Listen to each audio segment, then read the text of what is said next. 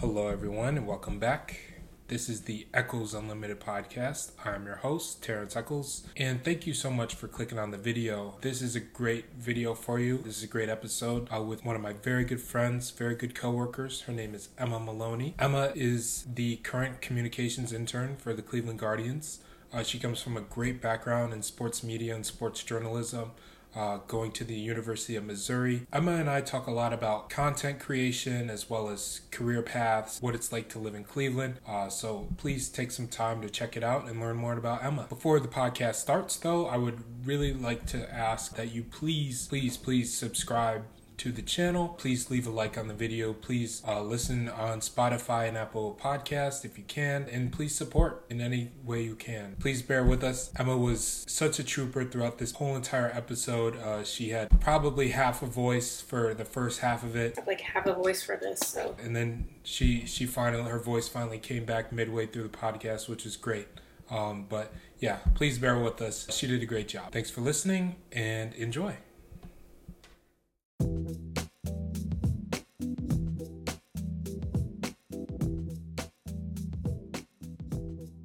This is your first time doing a podcast? um, I mean, I had like a radio show in college, but yeah, doing someone else's podcast. We haven't talked about this. I don't think so. This radio I show? had like a radio show for like a year. Yeah. So- year and a half. What did you talk about on this radio show? So it's through my college's like s- sports radio. So they had like a radio station, and then they had news and music and sports. Yeah. And so I did sports, and once you were there, like a semester, you got like a certain number of hours, like calling games. You could apply for a show, and you'd have to like pitch your idea. You'd have to get your like co-host approved or whatever, and then based on like the content of what you were talking about and how like seniority based, you'd get a slot during the day. So Oh, it was like oh, nice. an hour long, and there were only two girls in the entire sports section of the radio, and her and I were like super close. Like that was my college best friend. So we just talked baseball for an hour. Right. Yeah, And I it was a league of your own, right? yeah, that's, Okay. yeah, which is one of my favorite movies. But Gotcha. Perfect. Tom Hanks. Shout out to him. Mm. Awesome. Um, but no, that's crazy. Like you had to like audition basically to Mhm. get a spot on your school's radio. It's crazy, and like we were the first ever all female show. Yeah, which in, is in like twenty, like I think twenty nineteen at that time, which is crazy. yeah. Are you gonna get a plaque? Oh, I wish we had a plaque. We were part of. So her and I were part of the first all female broadcast team Mm-hmm. because it was her and I, um, like doing the actual like color and play by play, and then there was one other um, non-binary member of the radio station that was our producer for that game. Mm, So I guess for the part part of the first all like non-male gotcha. broadcast, and then we were the first all female radio show. Really cool. Yeah, That's like something that you should like. do- it's it's pretty neat, but it's like very low key. Like I don't think we're like remembered for that. I mean, maybe I don't know. I don't like. probably should be. It'd be neat. Yeah. Yeah. Like It's like so okay. So like getting into that space, did you have like female or even male like role models or people like you would look up to and like want to emulate or was it just like this is something I love to do, I'm just to do it. I think so. I've never done like any kind of broadcast when I was in high school. It was just like sports journalism, and when I got to school, they had all these like career fairs and like extracurricular fairs and stuff like that to be like, oh, here are different options you can do, and that was something that like people did, and I had actually met her there at that meeting, Mhm. and so we were both like kind of like, okay, like this seems fun. It seems it was very relaxed, which was nice. Like it was just a relaxed environment. You go to meetings, you get to like interact with sports, and that was like really accessible. Mhm. And so that's how we kind of got into it. And then we had a few like older senior guys that were like the in like the uh, I don't know what word I'm trying to say, but like there was like a president and like a vice president. Oh, stuff like the e-board? Yes. Okay. And so um, we were closer with them because they had to like more so make the effort to reach out to us. We were like, Mhm. close with them, but then that made it like really accessible for us to be part of that like organization. Perfect. Yeah. What did you so you grew up on a farm in Missouri. What was Okay. your what what were your experiences like growing up with sports and playing sports and, and having that access to sports? Because I know it's probably hard, you know, with the lack of resources on the farm. Well, not lack of resources, Yeah. but lack of like sports facilities on the farm. So like my dad's side has the farm. It's like two hours from where I live. Okay. So like, but in Missouri in general, like it that's still an applicable thing. Like hmm I was very lucky to live in like a town where it's a college town, so it's like larger. There's resources there, but it's not like a city where it's just like everywhere. Yeah. And so, but coming from like small town mentality and stuff like that, like the sports that you do have are like everything. Yeah. And so, like, football is huge, baseball's huge, um, travel softball, which is what I ended up playing, is like shockingly huge. Really. Uh, yeah, it's like, it's a thing. Uh, it's like, you imagine like the dance moms type stuff, but with travel softball. And another thing about travel softball that I never realized is how intense like the chants and everything get. Mhm. Everything's intense. The like the RBI girls, like hmm unbelievable. You say some mean stuff too. oh And really? you mean it. Yeah, like, Like all bets are off. Like, it's, it's girls that are like young enough to like not have any like control over like their mental and emotions at all times mhm, but you're in like an extremely competitive and like pressure centric environment mhm. of just like athletics and then girls competing and like you're competing to either like be the best in what you're doing now or you're competing for like a future like college yeah. and stuff like that and so and like that's it like with softball especially like pro softball isn't really huge Yeah. and so like getting to college ball is like the epitome Right. so Yeah, and you know, you look at some when it's it's kind of a you know not a it's kind of upsetting to see like how for women's sports and, and women in sports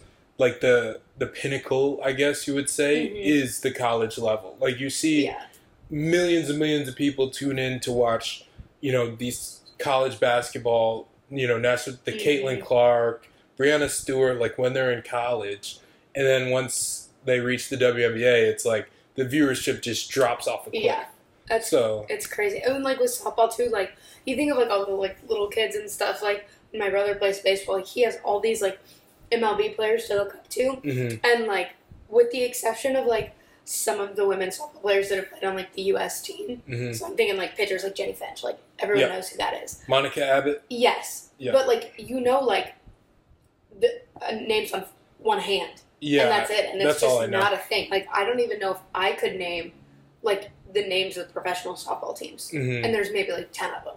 yeah Like it's just crazy. Like it's a completely different type of thing, just because it's like you don't have your like big time role models to look up to all the time. hmm Right. So you just have to basically like find your own Mm-hmm. path and find your own sort of motivation and stuff. So what type of stuff did motivate you at that time period? Oh man, um, I was really competitive. So, Yeah. like, that I went from like rec ball to where it was just like kind of for fun to like getting into a travel ball situation where like every game mattered and like it was way more important to like be better, be best, like all that kind of stuff. And so then like my dad was also my coach. Oh, And so it oh. was like getting to like bring my whole family into it was just like it made it fun for me, but it was also something that I was like, this makes it mean so much more when I'm like playing and especially doing well. I'm mhm. like, oh, my whole family's here. Like my dad's like telling me what to do, like that kind of stuff. So it's like more of an intrinsic like drive, I guess. Mm.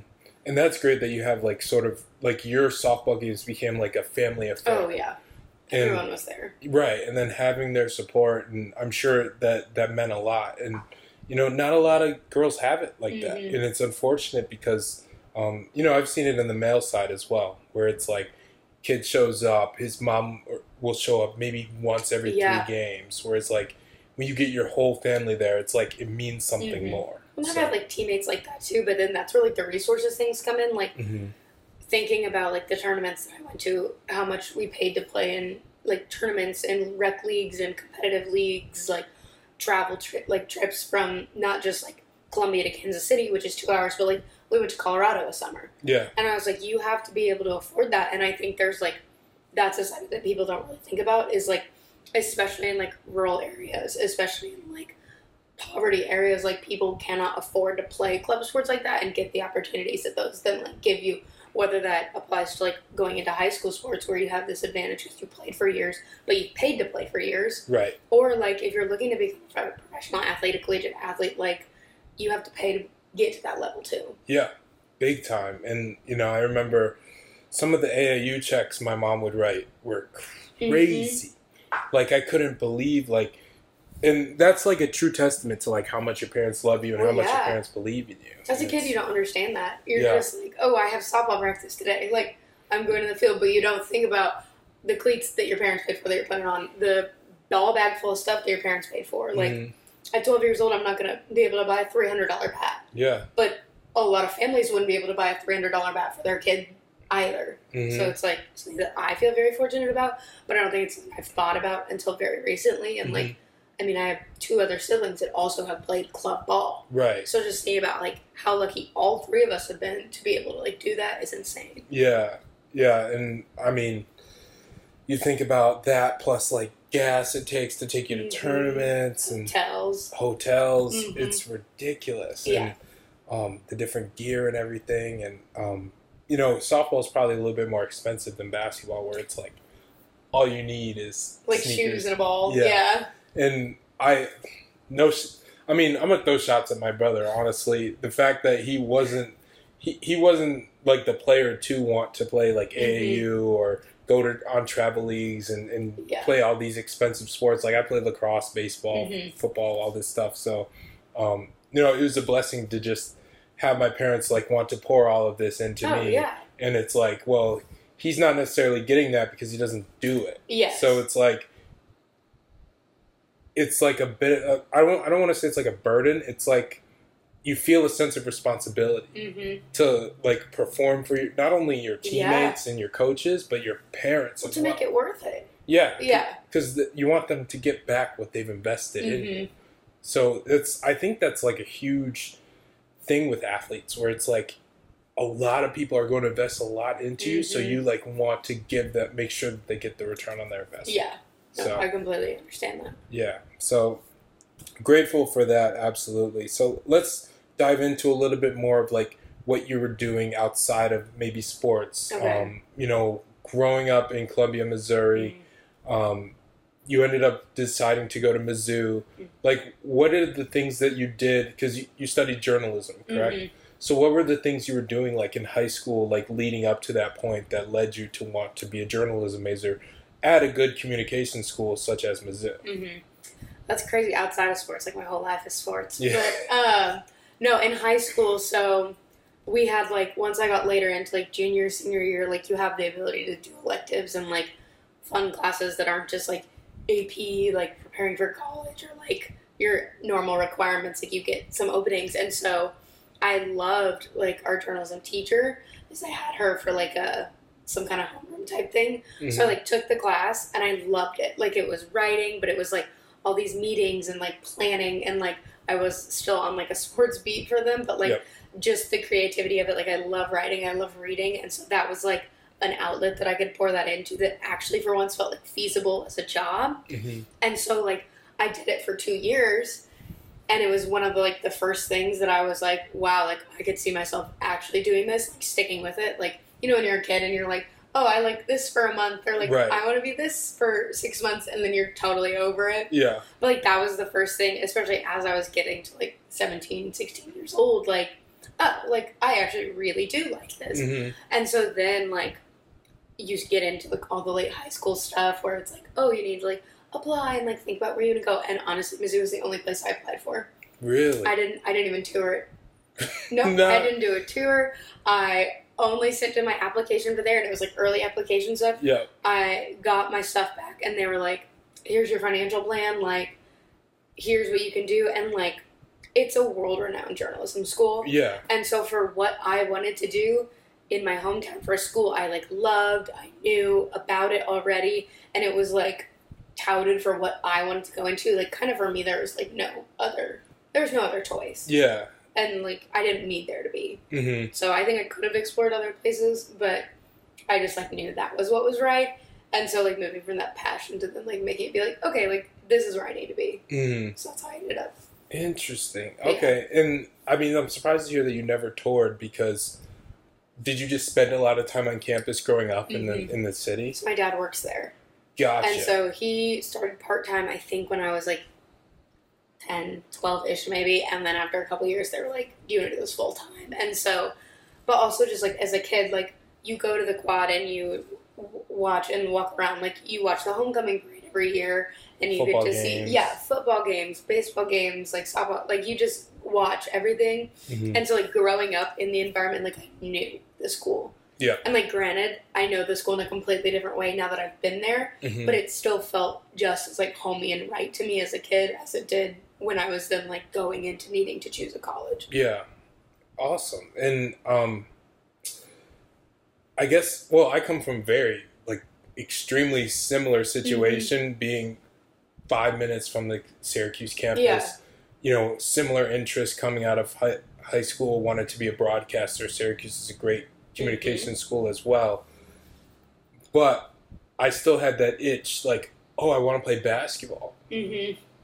Not good enough to play basketball at Syracuse. I'm not big enough to play basketball yeah. at Syracuse. Like, there's a lot of factors that go into that. Like, so you playing sports all the way up to that point, like, what made you like, okay, probably not a Mizzou softball player, Mhm. but let me just go here and focus on my academics and, and get my journalism degree? Is that just like, was, was that a tough decision, or was that something you knew you had to make, or is, what what went into that? Um, I think it was definitely like I wouldn't say it was a tough decision, and that like I didn't know that I needed to make that decision. And like for me, I loved school, Mhm. and so like academics was always like almost just as big to me as sports. And so I was like, I know that I can like continue this interest and expand it beyond just playing it. Like it, Mhm. sports to me wasn't either I'm playing sports and I love sports, or I'm not playing sports. I'm not engaged with sports. Mhm. And so, like, I think I was really comfortable with the idea of making that compromise and being like, I know that if I want to go where academics takes me, I'm not going to play there. Yeah. And so I think it was just a sacrifice that I was like, I understand this. I've come to terms with it. I still played based on like my age up until my like freshman year of college Right. because I was still eligible for travel ball. Yeah. So I got to like still do it. But I think by the time I'd gotten to that point, I was done with Yeah. that and I was like comfortable closing that chapter hmm and turning my like interest into academics and like pursuing them as a whole. Right. So And plus, like your body starts to give up. Oh my gosh, yeah. I was exhausted.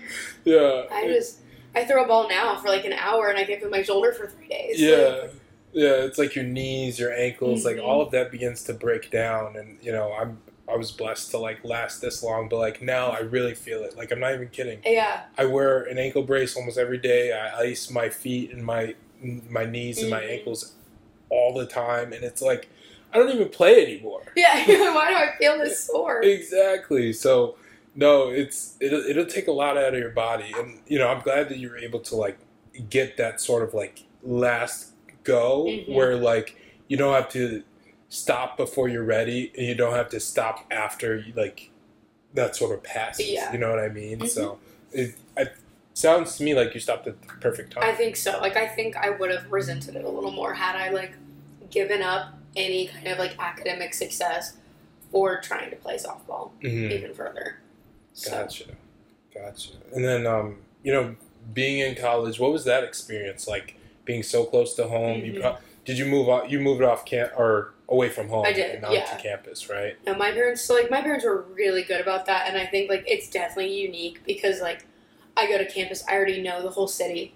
I Mhm. know the campus. I see half of my graduating class from high school on campus, Yep. and I can go out to dinner with my family every week.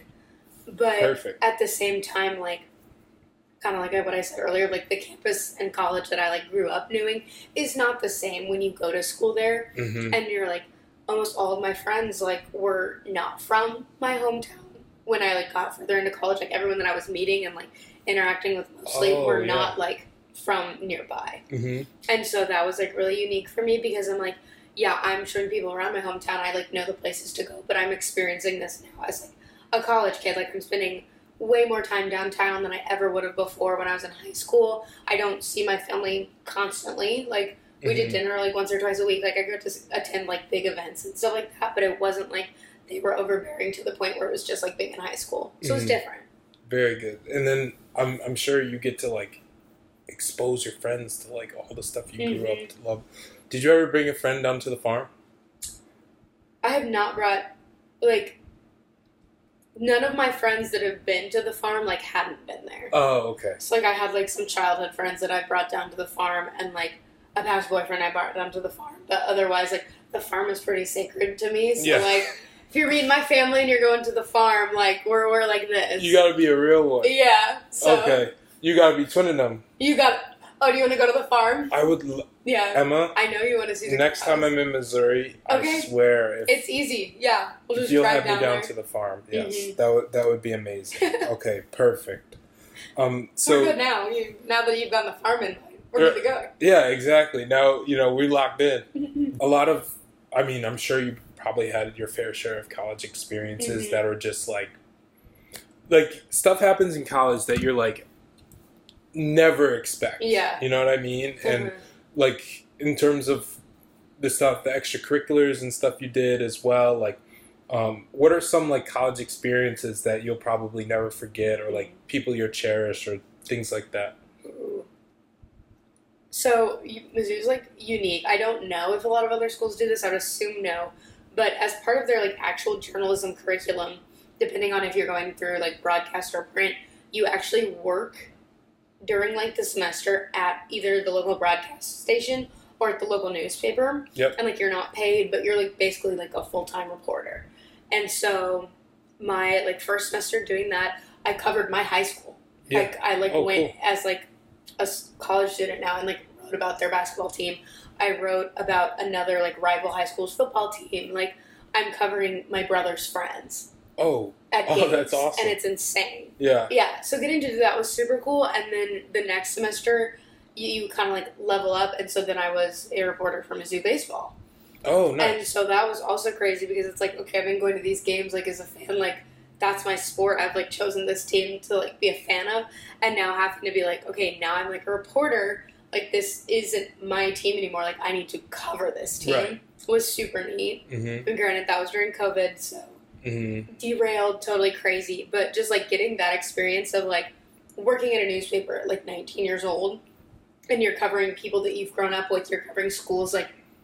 I knew stories. I knew rivalries. I knew people. I had contacts because I'd grown up there, Yeah. and so like I could access this like whole arena of like resources to become this like writer, and it was so like unique and interesting and so much fun Mm-hmm. it was a lot. Like it was very stressful, and like that part shouldn't be glazed over because it's like a, a huge expectation and a Yeah. lot of work. Yeah. But that is like one of the most like incredible experiences as like someone like pursuing a career in that field that I've had. Mm-hmm.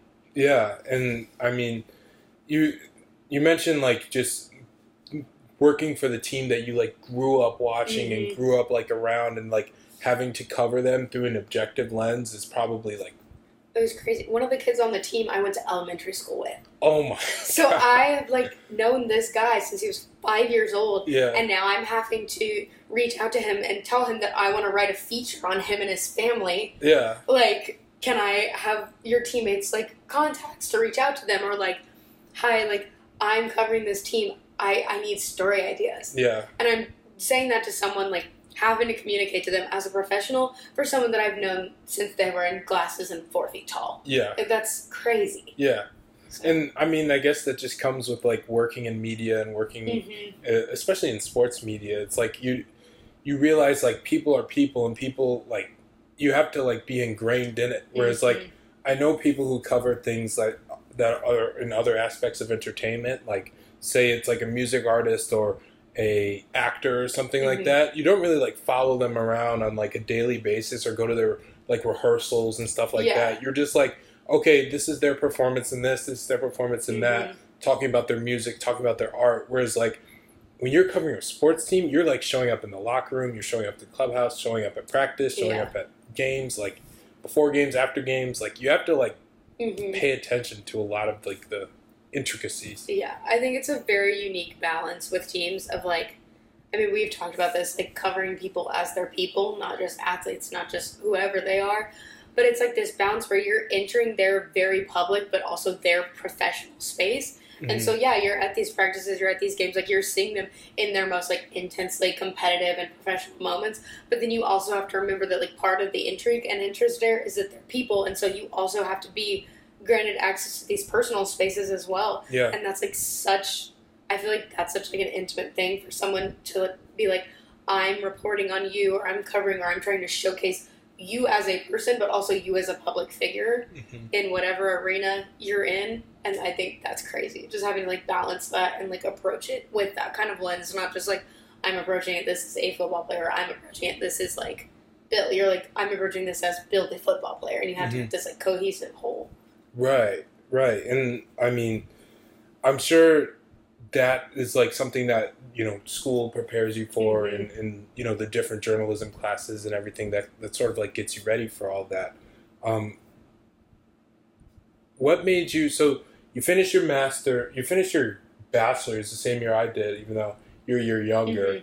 Um, so you finished that early, decided to go back, get your master's. You finished that in December hmm and then you make the quick turnaround. Now that I think about it, it's such a quick turnaround Yeah. from like It was school crazy. to your first job in Mhm. January of 2023, and you're working for the Cleveland Guardians. yeah. And I'm not going to expose you and say what accounts you work on, but you you are a big part of our social team and our Yeah. social space and, and what we do on on the Guardian social accounts. Um, what like what made you want to like sort of make the turn from like sort of recovering like or not recovering No, but like covering fair. like teams Yeah. recovering Recovering is fair, but yeah. Um, what makes you like want to make the switch or like turn from covering players and teams and sports and stuff like that to like being like a social creator for Mhm. for those teams? I think so. One, like reporting did get exhausting. Like it's a crazy schedule. You're covering games, you're writing features. Like it was crazy, and so I do think I got a little bit burnt out, which is why for my like master's degree I pursued communications, so like marketing, advertising, and I got more into like copywriting, which is way more like short form, creative, very punchy copy, and that's Mhm. completely different than writing Yeah. a 500 word feature story. Yeah. And so getting it to combine those was really unique and I had not worked in social. Mm-hmm. And so I got an internship with an interior design firm, Okay. which was very out there, but it was very like communications based. And Yeah. so like I helped write their blog posts, I helped write emails, I helped with social, like I got to access that field of it. And so combining those two and then knowing that I also wanted to be in sports, like I think that all just honestly flowed me into social, where it was Mhm. like you have to have like an understanding of language and communication, but it's another thing where like you have to also have an awareness of like how visuals tie into this, of how graphics tie into this, about how audiovisual ties into this, and then use that language in let's say like the length of a tweet to convey what you're trying to convey. And I think it's definitely challenging, but it's like such a uniquely creative medium that is Mhm. also like huge. Yeah. I mean like that's what people use now. It's not like exactly. I don't have people that are going to pick up the newspaper every day, but they're going to get on their phone and they're going to open up Instagram, Twitter, and like go and look and follow the team that they're following. Yeah. And so, like, using that and learning that medium to communicate has been like super cool. yeah. That's a yeah. great point that you bring up because, like, as time goes by, like, even I mean, before print journalism was like the number Mhm. one main thing. Like, print media, traditional media was like God. Like, it was like the number one thing, and I think it still is like the most spent, like in terms of like what what uh, companies put their money towards. Yeah. But that's just because it, they're expensive mediums. Like, yes. social media is pretty hmm pretty affordable um, Yeah. and that's why a lot of people are, are using that to grow on it and i think that was probably a smart decision like yeah. Say you're writing for like a website or a newspaper or something like that like you said that's kind of going away and people are more going towards like what's on social let me get on social that's how i get a lot of my information granted you have to be careful what you consume on social in Mhm. terms of like what what's going to be good for you and, and what's going to be truthful or not Yeah. but um, it just takes an intelligent like eye to realize like what's, what's Yeah. the best but i mean a verified guardians account on social media is pretty reliable Yeah. source. So, you know, having to like represent that too, but like, yeah, like he's like traditional media, it's not like obsolete by any means, Mhm. but it's just not as accessible as Yeah. opening up your phone and it's not all encompassing like that like you can read a news article about one subject, you can watch like the news about the same subject, but when you Mhm. go online, like you could have one post and it has the video clip, it Yeah. has photos, it has copy. Yep. Like it has literally all of it contained in this little package. Mhm. But like like you said, like you have to be mindful of that when you're consuming it and also when you're producing it. Yeah. like if you're the supplier of this information and this like all encompassing information, you have to do a good job of it. Right. Because so many people are just gonna like take at face value what they find. Yeah, and you have to you have to toe the line between um, being accurate and reporting the new or like reporting things while also being like creative and fun and making Mhm. social media what what social media is Yeah. basically made for.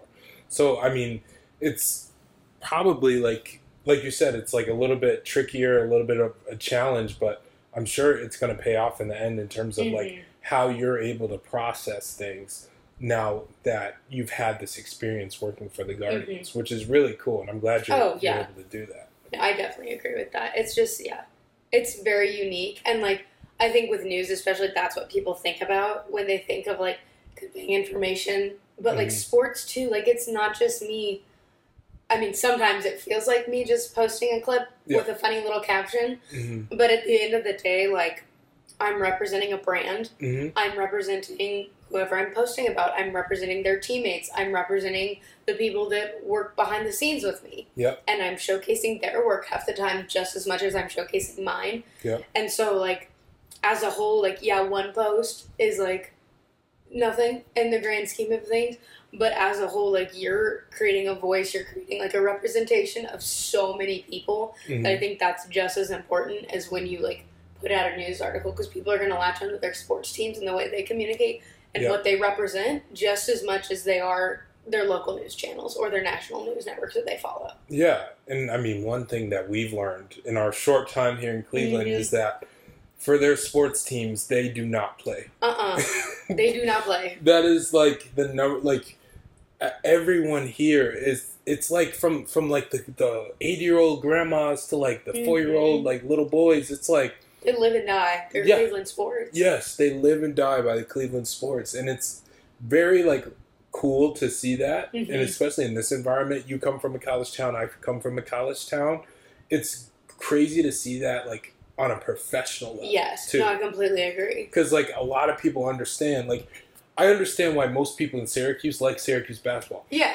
most both of my parents went there they both are graduates from Like that's your family school. That's like what you live at. Exactly. But yeah, to see that in like a citywide, statewide level, like that is insane. hmm yeah and and like for all the teams too it's like Mhm. it's not like oh i like mizzou baseball and football and basketball just because you know i'm from mizzou it's like i like the the guardians the the browns and the cavaliers who like the mizzou teams have very similar branding very Mhm. similar like sort of you know they're part of the Mizzou entity. exactly but like the guardians Cavs, and browns are Mhm. so like They're their own thing. exactly Yeah.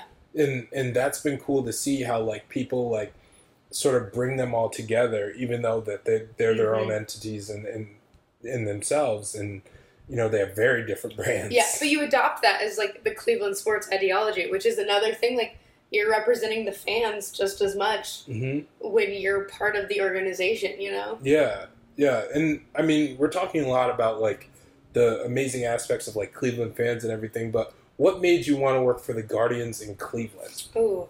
Well, I I knew MLB. Like Yeah. baseball's my sport. That's what I grew up watching, playing, like just being in love with, and so MLB was a very hard like line for me, and like that's where I need to be. Yeah. And so taking advantage of the opportunities and like applying to these MLB jobs, but this organization like it's so welcoming. I mean, like you can attest to everything I'm gonna say. Like it's so welcoming. It's so um, accessible in the way that like you can express your needs as a professional. You can express your needs as a person, hmm and they're gonna be super receptive to that. And so it's like this incredibly like rare balance of I'm getting such incredible professional experience in an environment that would like never be punishing towards me. hmm And I think that's such a crazy thing, especially in sports. Yeah. Especially as like a woman in sports. Yeah. Like I just think that's something that I could have never imagined I'd look into in professional sports, feeling so like supportive professionally and just like individually Yeah. and having this outlet given to me where I can just be creative and like learn at the same time and not like be scared to be either one of those things is great. hmm And I think what what the Guardians do is they they sort of beat all of the um, preconceived notions about working for a sports Mhm. team, especially in a state like Ohio, where it's like in in New York, like we have a, a perception of Ohio, and we have a perception of teams like well for a long time the Indians and, and the Browns and the and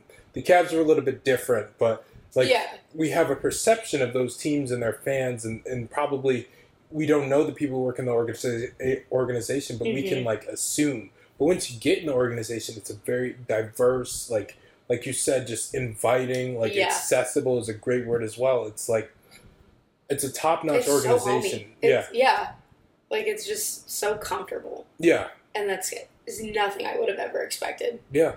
Especially like my first job out of school, Right. I feel so lucky to like have the people and the environment that I do, and I am like in awe that it exists. Yeah, yeah, exactly. It's it's true blessing. Mhm. Like I can I cannot express that enough in, in how well this organization is run. Um, so when it came to like you drove all the way here, or did you fly When uh, for your interviews? I drove, you drove all the way to Cleveland for your interviews. I mean that shows in itself like how much you wanted this type of job and how much Mhm. you wanted to work in this environment. that was the point. Yeah, Right. I was trying to show I was committed. Yeah. And uh, how long? How long is that? Ten hours. ten you drove 10 hours to cleveland just to interview hmm uh, for a job that you didn't even know if you were going to get yeah. and i mean just what were your like ideas or sort of what was cleveland's reputation in your mind going in and how did that sort of change as you got here and checked it out and got to see cleveland Mhm. like not necessarily the organization i guess a little bit of that but yeah. like just cleveland itself too. in ohio I so like maybe it's just like the bubble, but like I didn't live anywhere besides my hometown, mm-hmm. and it's Missouri. I know Missouri, but outside of the Missouri bubble, like I hadn't lived or stayed long term anywhere. I'd never set foot in the state of Ohio yeah until I drove up for my interviews. I didn't know anything about Cleveland. Like I knew the names of the sports teams, mm-hmm. and that's pretty much it. And so like I get here, the whole drive feels very Midwest. I get here, and it's like quintessential Midwest city. Yep. Like I'm a Midwest girl, and so I'm like, I love this. But it was like, even coming for, I think I was here maybe 48 hours, Mm-hmm. and Okay. yeah. But I mean, uh, so I went with my dad, Mhm. and first night took a walk around the city.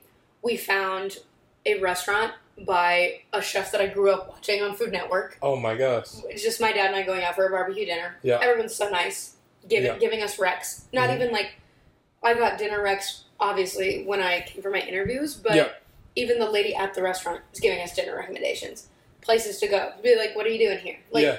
talking, just chatting, and so like it felt so friendly. The city downtown is where we were staying, and then we were right by the stadium, obviously as well. But walking around at the time, like I didn't know that it was public square. Yep. That's where I'd be living Mm-hmm. but walking around downtown and I'm like, this is cool architecture. This is such a pretty area. And it's like winter. Yeah. I mean, it's January Right. at this. And so just like kind of taking it all in. But we went to, I think I went to four different restaurants in the two days that I was here Oh wow. and like walking down by the river and going to a brewery down there, walking to or not walking, going to Tremont and getting breakfast at a cozy little diner Yeah. the next morning in like this homely neighborhood and then enjoying the city. Like it just was like all the little bits and pieces of like homeliness in Tremont, mm-hmm. the like up and coming college town vibe of Ohio City, and then like the bustling like downtown vibe Yeah. of like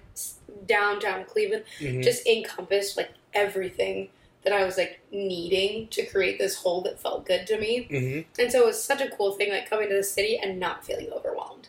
Yeah. Like you drive through I mean, I haven't been to New York, but I'm thinking like Chicago. Even Oh, downtown yeah. St. Louis, like you get and you're just overwhelmed, you have no idea where to go. Yeah. Like there's just so you much going on around you. It's so big. yeah, and I just I don't feel that way here. Yeah. And it's not to say that there's not a lot going on and there's Mhm. not a lot to do or see, but it doesn't make you feel as though that's like suffocating you. Yes, yes. I definitely feel like, um, you know, being someone who's from upstate New York and then going to school downstate, like Mhm. spent fair share of time in New York City. Not not nearly as much as some of my classmates who were there every weekend. Yeah. But it's like, yeah, you walk in New York City and like, it it takes like months or not probably not even months, years, Yeah. to really like develop a sense of like where you are in the city, and then don't even talk, don't even think about driving anywhere Oh my goodness, no. or or finding some you know nice scenery to like or Mhm. greenery outside of Central Park. Yeah. You know, like you'd have to You're have not to gonna go find a patch of grass anywhere. exactly, exactly, and and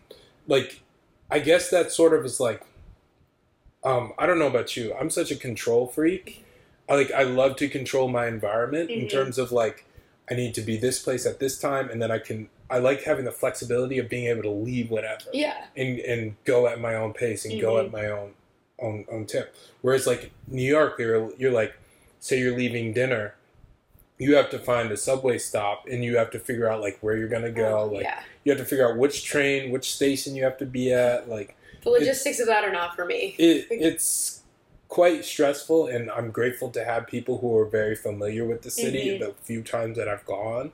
But like, can you imagine like navigating yourself in that area? No. Whereas like here is pretty pretty easy to navigate, wouldn't Yes. you say? Oh, I completely like I can drive downtown hmm and like there's construction. Like you're moving around people, you're moving around stuff like that. But you know your routes, you know alternative routes. Mhm. Like I can get to where I'm going without maps now most of the time and it's been Oh, like five months. Yeah, And I just think that's not something I would have been able to figure out had I felt like overwhelmed or confused by anything within a bigger city. mm and then the traffic issue as well. Yeah, like, like- is huge. Like my my brother just moved to Philadelphia. He didn't even think about bringing a car. He's like, I'm leaving my car at I don't wanna home. mess with You it." guys Yeah. can do what you want, sell it, do whatever. I'm not even going to think about it. hmm Whereas like here, it's like convenient to own a Oh, car. yeah. Whereas like in in a different city, it's like a bit of a hassle. Yeah. You have to find parking. You have to pay for parking. hmm Um, whereas like here, it's like it's great. It's not like the biggest struggle in my life to get out and drive to the Target. Yeah. Like I can just do that. Yeah, exactly. Like you don't have to like plan like, okay, this is time of day. It's not going to be Uh-huh. very packed. Yeah. perfect. Absolutely perfect. So definitely a lot of love uh, for Cleveland. Mhm. What was it like? Sort of. Um, you mentioned it was your first time stepping foot in the state of Ohio. Like, what was it like? Just like, or what? ha- What has it been like? Because it's your first time being like very far away from Mhm. home. Like, what was it like? Just like being, like, because you have to have a certain mindset to do that Yeah. to be like, I'm gonna leave home at 22 years old and not look back, go for this job opportunity. Yeah. Uh, it's my first time outside the state. Like, what was that like? It's something I'm still like building. Like I was very close to my family. My entire family lives in Missouri, save for a set of two cousins. Okay. And so everyone that like I've grown up with, my siblings, my family, my cousins, my grandparents, every single person is in Missouri. All of my friends are in Missouri.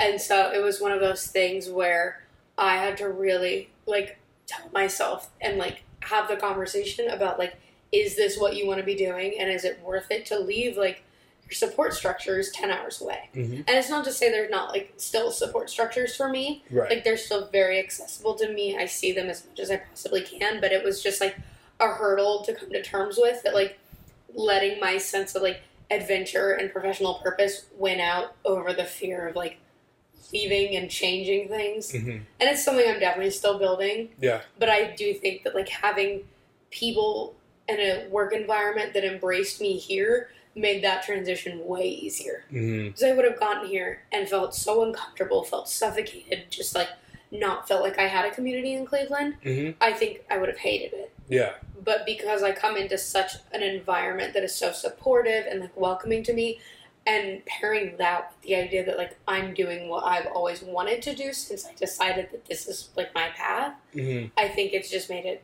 way easier and way more worth it to me. That's great. And I mean, yeah. That, now that you mention it, like just the comfortability of like having the people here in this organization is definitely has definitely made the transition a lot easier. Yeah. absolutely. And like in me, like I'm sure a couple of the guys have met like your family members and, and stuff, and I Mhm. know I, Yeah. I met your brother. You met my brother, yeah. um like in in sort of like just seeing that those types of interactions it's like okay like if my dad is comfortable you know with court and austin like hmm i feel like I can be comfortable with court. right Yeah. exactly exactly in in sort of a long term more um more more situation um we, i know we alluded to this earlier and we we mentioned it but i want to just bring this up again um being one of being in a sport that is extremely male dominated. I mean, there's only male players in the MLB. Um, baseball is, you know, a very traditional, like classic type of sport. Like, not really until this until last season. Like, it didn't really seem like baseball was adjusting with the times, and it sort of was getting left in the past. Whereas, like Mhm. now you've seen this whole resurgence in the sport where it's like pace of play, these um, new pitch clock, all this yeah, new stuff that's making it cool. Like player interviews during the middle of a game, like yeah, really cool. Like baseball is becoming more and more innovative and is trying to like showcase some of their like big stars and big players. Mm-hmm. What was it like coming into like such a traditional like old timey sport, being like a young woman straight out of college, where it's like this is my first experience. Like it's not like you're coming in here. It's like oh, I have this wealth of experience in the sport. Like I'm gonna be able to like navigate it myself. Where it's like you're coming in as like the only woman in our room, hmm the one of the very few in our entire like department. hmm So what what has that been like for you? I think it was definitely intimidating at first because I'd come off of three years of working on a thesis all about how like s- sports are not accessible as much as they should be to women. Mm-hmm. And so, like, hearing testimonies from interviewees about, like, their positive experiences, yes, but also, like, the negatives and the hurdles they faced, and, like, basically doing an updated take on what the sports arena looks like for women right now. Mm-hmm. It was something that I think I luckily was very realistic about in my mind. Um, so it's definitely intimidating just because, like, you know, you're most likely going to be the minority Mm-hmm. and like coming from a position where I've always felt like very lucky and very privileged in my position in my schooling, like in growing up with sports. Like I've always felt like very privileged and like known where my like advantages were. Coming knowingly going into a situation where I thought I might potentially be at a disadvantage was definitely like it's it's a little anxiety inducing, but again, like just starting the organization, like I didn't come into somewhere where I felt like I had to work to make myself feel seen. It was like Mhm. I was seen. Yeah. And I think going into that made it way like easier and kind of calm those nerves. There's definitely always a thought in your mind, like not necessarily like, oh, because I'm a girl, Mm-hmm. but just like the inherent need to like represent yourself in a like certain way and like be perfect and make sure your work's like of the highest quality right. and I'm not nec- like I don't necessarily think that goes along with just being a woman, but it's one of those things where like you just kind of absorb, Mhm. and so I think that pressure is always there, but it was a lot more like settling for me Mhm. to come into an organization where I didn't have like I wasn't feeling uncomfortable because there weren't as many women because there's still women that you see and you talk to, but you can also talk to people that aren't women, Yeah. and it's just everyone again is so accessible and welcoming, and they're like automatically proud of you. Yeah. So it's like Right. I didn't have to worry about that as much as if I would have gone into another like another baseball organization or another sport that's very like male dominated. Mhm. So Yeah. it's Like- it's pros and cons. Like the thought is always there and the expectations always there.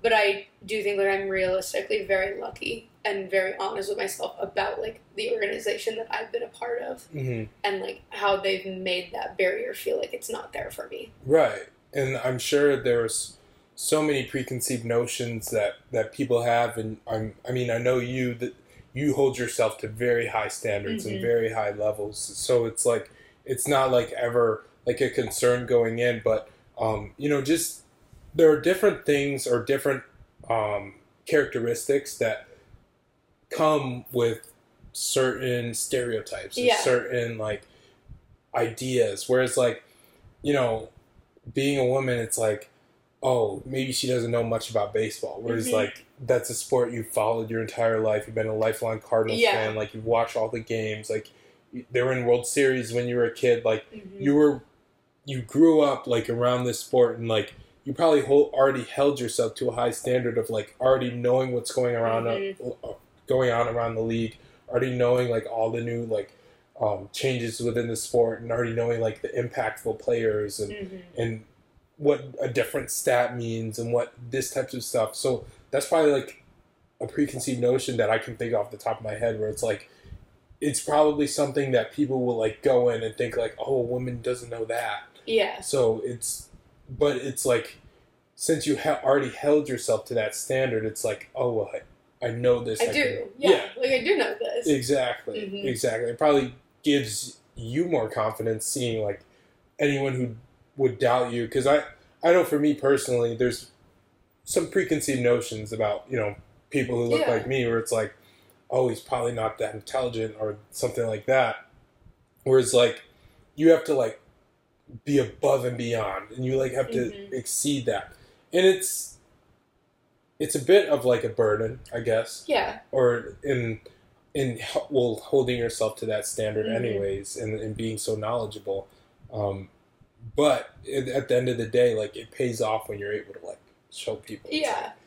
you you got this on your own merit Mhm. like you're you're able to contribute at a very high level and Yeah. it's it's it's a test it's a true testament to like Yeah. the type of person you are so very good. We're doing good.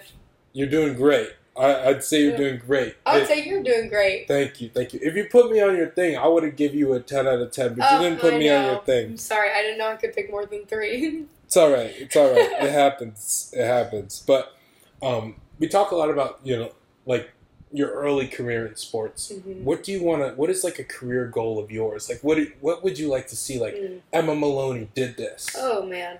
Um, which is so crazy because I feel like I'm doing like my peak job right now. Yeah.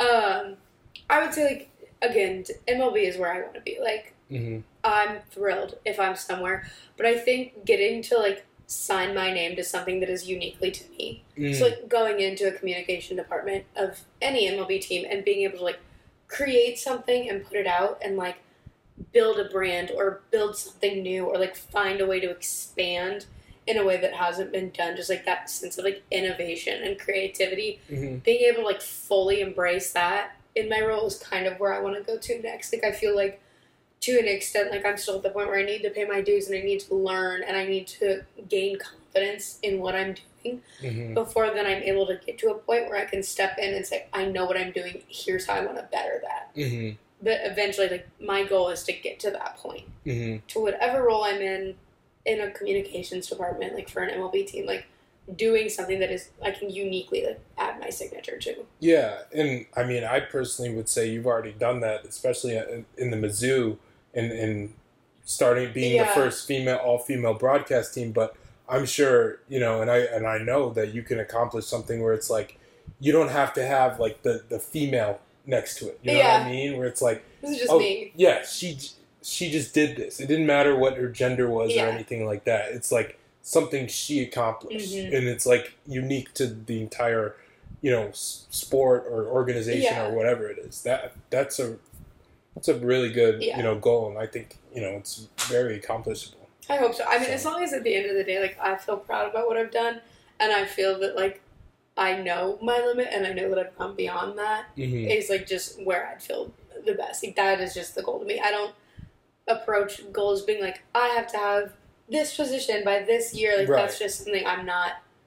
I've never been a fan of doing that. But just knowing that like I feel good and that I went the extra mile, I did this. That's what I feel best about. Yeah, yeah, exactly. Like exceeding even your own expectations, and I mean, I'm sure you're the same. I have very high expectations for myself, and it's like, um, it's like you don't even know. Like you hear it all the time when like a, a pro athlete or someone gets interviewed. It's like I've exceeded everything that it's everything I've Mhm. ever dreamed of, or I've gone further than anything I've ever. Th- Can you imagine that? Oh my gosh, yeah. Like to me, I feel like I just think of something else. Yeah, Like, and I think that's okay. right. Like I know at an extent, like you need to be happy with what you're doing and content with what you're doing. But like personally, like I can be that and strive for more Mm-hmm. because I know when I hit a limit, it's no longer a limit to me, Yeah. and you just like build onto Right. that. Yeah, and it's it's kind of crazy to think that now because like, you know, we're kind of low on the totem pole, but it's like, you know, you can you can accomplish things you never even thought of. So well, even now, I feel like we're both doing stuff I would have never thought that I'd be doing, yeah, and knowing that this is also a starting point is insane. Like it just kind of opens you up to like what else? right, right, and you know, you know, there's people who work their entire careers like wanting to get into an industry that you know they enjoy more than like, I mean, no shade, no shade at all, but Mhm. like people who work in in like like if it's something you're not passionate about Yeah. you know what i mean that was like my biggest fear like not finding a job i'm passionate about and not Mhm. keeping a job i'm passionate about Yeah. it's like oh you get a taste of it but no it goes away hmm and then i have to go you know for me personally i, I wouldn't want to be like a salesman at like a furniture Yeah. store you know what i mean like Mhm. no shade at all to them But it's like yeah, it's like if I end up there, I'm, I would know like I can't I can't start here and yeah. feel like I go back, you know. Mhm. So yeah, And get it's it's not always the most realistic thing, and again, that comes with like resources and time and education and luck. hmm Getting into a job where you're doing what you're passionate about and getting paid for it, like that's just not the most realistic thing. Like most people are doing a job so that they can work and fund their passions. Yeah. And so I think like with sports especially, but I mean both of us just personally are very fortunate yeah, to like be in love with what we're doing yeah, because I just think that makes it so much better. right, But I know a lot of people don't get the chance to do that. Yeah. And so, like you said, like, it's no shade to anybody that's just like chasing their passions outside of their professional life. right, We just looked into the idea of doing both at the same time. exactly, exactly, and that's that's a perfect way to put it. Mhm. And then you know that gives you time to like work on other things that you might, Yeah. such as this podcast. so Your hobbies. I know you're inspiring me. I feel like I need to pick something up. I mean, I feel like you have plenty of hobbies, you know, such Reading. as reading, um, tricking us with your card tricks, Yeah. and, and just constantly amazing us every night, which is Thank ridiculous. Um, but, and I mean, you care for your cat, like everything, Yeah. like, there's different responsibilities and stuff that fill up your day and fill up your time, but it's Yeah. like, I, I'm glad that the time that we spend, like, the, the time that we spend at our job is, like, not time where it's like, oh, doesn't feel wasted. No, it definitely doesn't feel wasted. Exactly. So no, that's great. And so we talk a lot about career goals. What's like a life goal of yours? Like what what would you like to hmm. see yourself accomplish? I outside of like my job, which again, like I love and very passionate about, I think there are other pursuits that I would love to just eventually have some more time or more recess, resources to The farm. access those. Obviously, yes, I would like to start a farm. No. Really? Oh, okay. No, I do love the farm, and I think it's very peaceful to live in that kind of environment. Mhm. And but I think like something I've always wanted to write a book, Oh, and I think that would be something that like yeah. no, at 22 years old, I don't have that time to research and sit down and write a book in like a reasonable time span. Mhm. I could maybe do it over the span of like a couple of years, but to me, that's not like enough for what Mhm. I want to pour into it. So question: Mm. Would you write a novel or like a biography? I'm thinking, as of right now, like nonfiction, but in a very like my voice will still be captured within it. I'm not just going to write facts. It's not going to be like purely educational. It's going to be Mhm. like I'm pouring myself into storytelling. It's just going to be real stories. Oh, okay. Yeah. Oh, okay. That sounds really cool then. Yeah. All right, looking forward to seeing Emma's Thank book. you. Everyone, please buy it on Keep Amazon. your eyes out at Barnes Noble. Yeah, pre-order on yeah. Amazon. Who knows when it comes out? But no, just things like that. I mean, I love to travel. I Mm. love photography. Like those are little hobbies that like when you're working, when you're when you're on a grind, like right. you don't necessarily have the time, or if you do have the time, you don't necessarily have the energy Yeah. to like commit to those things. Or we ask you to come with us and take pictures. yeah, which like granted, like that is was great to me because Yeah. it was like I'm working, yes, but it was like this isn't my normal job, but it was like a passion that I had Mhm. that I can use Yeah. with another passion of mine. And so just like traveling and having the time and resources to do that, or like taking pictures or writing, like there are little things that I would love to like as like personally as I go on continue to explore. Mm-hmm. And I think just like different facets of my life that I don't like I dedicate most of my time and energy and my like time making resources Mm-hmm. into this passion, yes, but also like my professional life. And so moving forward, I just don't ever want those things that require time and resources Mm-hmm. to get trampled over in the pursuit of making resources. Yes, yes, I get that completely. Yeah, it's it's all about like a balance. Yeah. sort of. Okay, perfect. And I mean, what what would it be like? What what would be your definition of like success? I Hmm. would say like what's something where you you'll look back and be like, wow, like this was such a success. Just like my life is a success. What would make me feel successful? Not necessarily like your life is success because that's such like a subjective Yeah. thing. Like Yeah, that's fair. it's like this guy had a great this guy wins at life. Like you know what I mean? I, yeah. I I never really liked that term where it's like I feel like everyone's winning, but Mhm. in, In in their own. you can always win, but there's one thing to win, but it's another thing to be successful. Yeah. So I think I would consider myself like from a personal standpoint to be successful if I've like if I can go at the end of the day and look back at what I've done just within that day and be proud of it mm. or like at least be satisfied. hmm I don't ever want to look back on something that I've done throughout a day and then those days build into weeks, and those weeks build into months and years. Like I never want to as a whole look back and feel like I didn't do enough hmm or I didn't make myself proud and make others proud. And so I think my idea of success is being like able to be proud of what you've done and then having that impact over others as well. Like that is considered successful to me. Yeah. So it's not necessarily like, oh, I made this much money or I advanced to this much like this role, but it's more like I created something. I'm proud of something. The people that I impacted are proud of me. hmm That's what I would consider to be success. I think that's a really good way to look at it because then you're taking it more of like a day to day approach. Yeah. Instead of just like always thinking about the future, always thinking about the past. It's like, let me just focus on what's in Mhm. front of me. I feel my answers are so vague and like I don't have something specific to say in terms of like a goal or success. But Yeah. to me, like it's way more manageable yeah. and like just comforting when we're so busy. Like we do Mhm. so much that at the end of the day, if I can like have find success in slowing down and like looking at everything as a whole, then I will take that. Like I will take that win and I will take that idea of success over. Mm-hmm. I've hit this position. I've hit this much money. I've hit this particular goal. Like that success. Like I cannot hang my hat on that kind of success at the end of the day. Big time. Yeah. It would literally probably just like take it all out of me if I'm like, I need $75,000 by tomorrow. Like, It's, it's, like, just sometimes you can't control that, yeah. or I'm not going to spend an entire like set of years feeling unsuccessful because I haven't hit that yet. Exactly. And I think you can find success in whatever you're doing as long as you're proud of it, and as long Mhm. as you're making people proud of it, you're making an impact. Absolutely, absolutely, yeah. And I mean, I, I love that sort. I love that perspective. Mm. It's it's really good. Um, okay, I feel like this has been a very serious podcast. Yeah, I know we've really like gotten into like some deep conversations. Yeah, exactly. Last week with Sam, we were just cracking jokes the whole time. talking about but- eating forty wings. Yeah.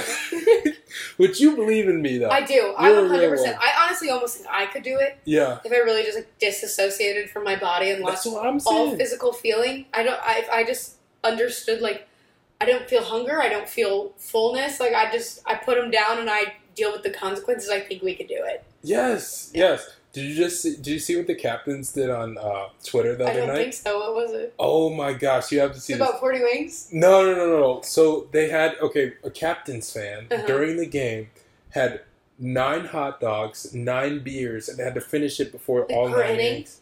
No, no, no, no. So- No, like like throughout the game, like Oh, nine yeah. innings of baseball, so like nine hot dogs, nine beers. Yeah, of in nine Oh, innings no. of baseball, and he did it. I know he felt terrible when he went home too. Well, yeah, they. Well, check the captain's Twitter. Okay. They've been posting about it. guy is probably It's kind of funny. famous at what cost? Right, exactly. And he's like posted updates and everything, and they're like, yeah, checking in on him. He's like, 24 hours later, like he's wearing sunglasses. Like 24 hours later, like I am not feeling good. Like uh-uh. the nine hot dogs is one thing, which is like probably manageable in three hours. You won't feel good by any means, but you could do nine hot dogs.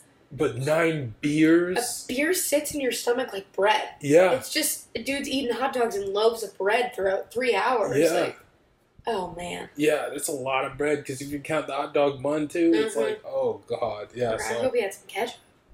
yeah, that's all I'm saying. Oh, That's what I'm saying. If you're just eating them like straight glizzy, bare hot like, dogs straight, straight nine innings worth of glizzy. yo, Yeah. no way, no way. That one could maybe not be me. No, put some mustard on it or something. like, come on. But no, that was crazy. I thought, Oh no, I'll go see that. yeah, definitely. Do I want to see it? Maybe not. But I'm gonna look. Yeah, it's it's manageable. So I Can't look pro- away from it. Yeah, exactly, exactly. So they don't really show anything too graphic, but yeah, Mhm. it's it's it's quite the accomplishment. He, Oh. That man should be very proud of He feels success right now. he does feel success. exactly, exactly, and it helped push the captains to Well, twenty yeah. followers. On, Oh, on yeah. Twitter. so it's like Worth it. it's like worth. It. Yeah, he's contributing to that, so that would be perfect. So. Mhm. Okay, before before we end or Okay. anything, um, oh no, I have a couple more questions. Okay, that's fine. No, I'm, I'm Um, ready. I wrote down some good ones, so I don't Okay. want to let these go to waste. What's Mhm. one memory you'll take from your Cleveland experience so far, Oh. outside of just being in an office with me every day? Of course, Yeah. yes, yes, of course. Ah.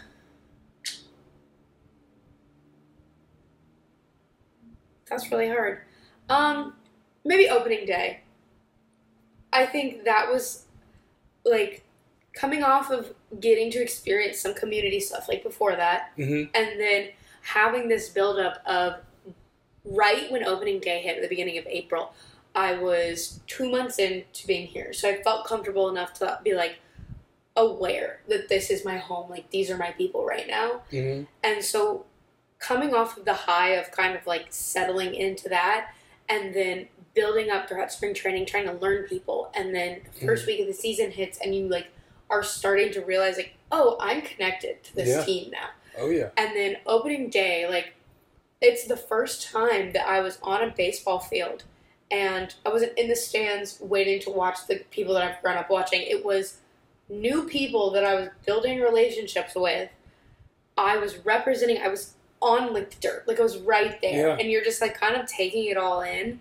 And it was just like so emotionally like gratifying and like, yes, overwhelming, but not in like the negative way. Just like, I need like being aware of a moment where you need to take it all in. Yeah. And that's exactly what hit me when I was down there. I was like, I'm about to watch like these people that I'm representing and that I'm getting to know and that are like doing the exact same for me. hmm And I'm like about to go up and watch this game not as like a fan, which is what I've always done when it comes to professional baseball, but now as like someone who gets to like it made me feel more of a part of it. And Yeah. I think that just like that overall feeling in that day of like knowing that this was a moment that I will like always have made it that special for me. That's great. Yeah. That's perfect. Um, yeah, for me, when I was writing this question yesterday, for me, I thought it was like, it was the time they took, like, before I even moved here, Uh huh.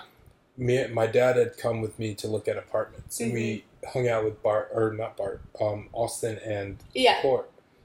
And just walking around the ballpark, my dad is like grinning ear to ear. Yeah. He had never been in a major league ballpark before. He's Mhm. taking pictures of me. Oh, to see like his he's joy. like he's like here Terrence let me let me get a picture of you here and I'm just like looking back I'm like Dad will you relax like yeah. but at the same time it's like he was so proud of me Uh huh. and he was like so happy to see me like finally accomplish something I'd been trying to accomplish since I graduated Mhm. last May where it's like oh my gosh look at what you're doing like yeah. Like his joy for you turns into like your own joy. yeah yeah exactly and like I'll never forget that Mhm. moment because that was such a cool moment of like having him walk around Yeah. And just being so proud of you. That that's what I'm saying. Like Mhm. literally, he's like, "All right, let me get a picture of the pro- progressive field sign." I'm just like, "Damn, will you relax, bro." Yeah. Like I'm trying to drive, like navigate. He's like, "Oh, there it is, there it is," and I'm Slow like, down. "Yeah, Out the window. Yep. yeah." So yeah, it's it, it's amazing experiences that we'll never forget, Mhm. and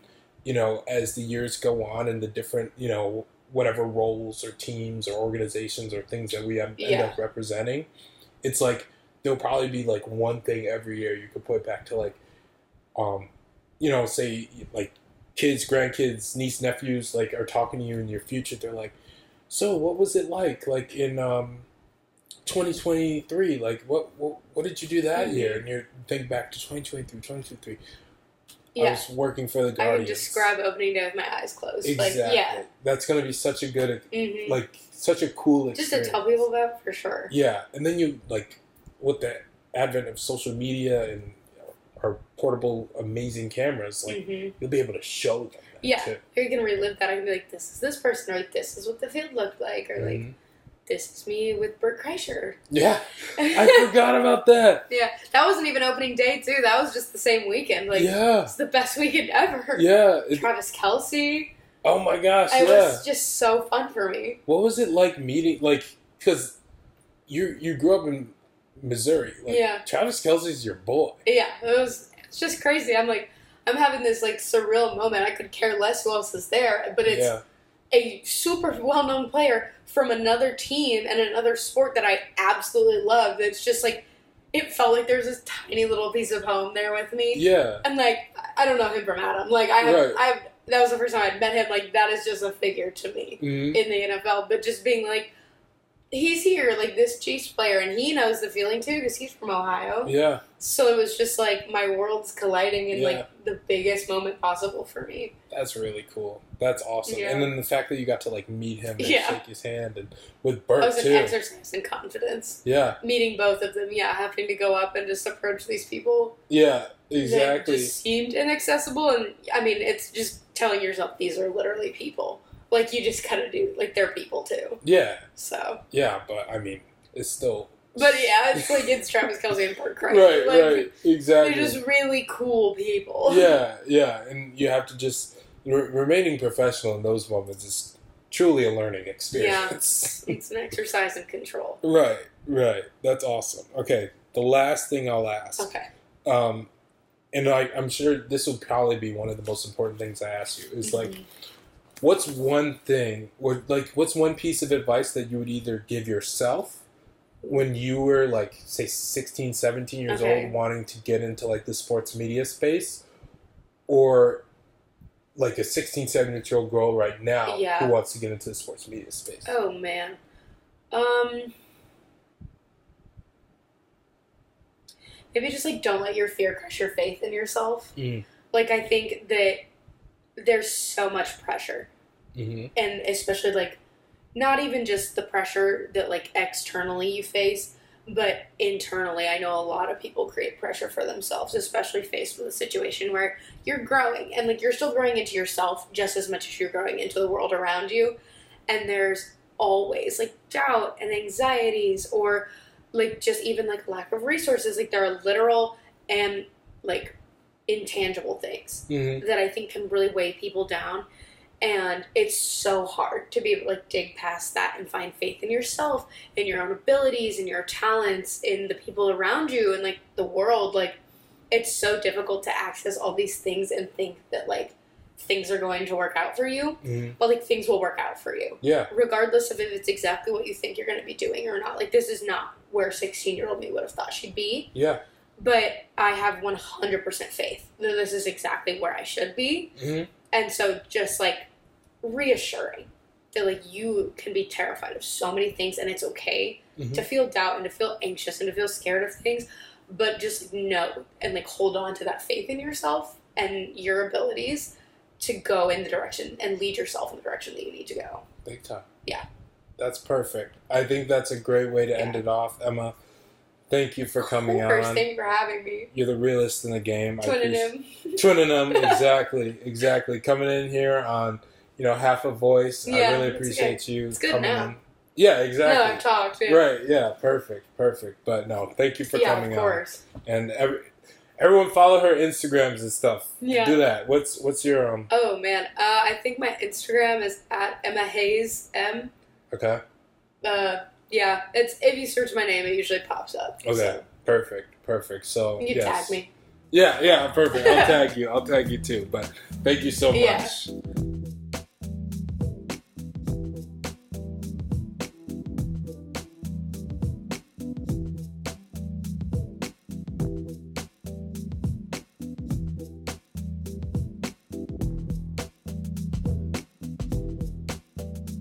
Here you are, baby. Fresh baked pie. Just for you. Where did you get this? I baked it. from scratch. We don't have an oven. God helped me. Joseph, please. You see how that sounds, Mary?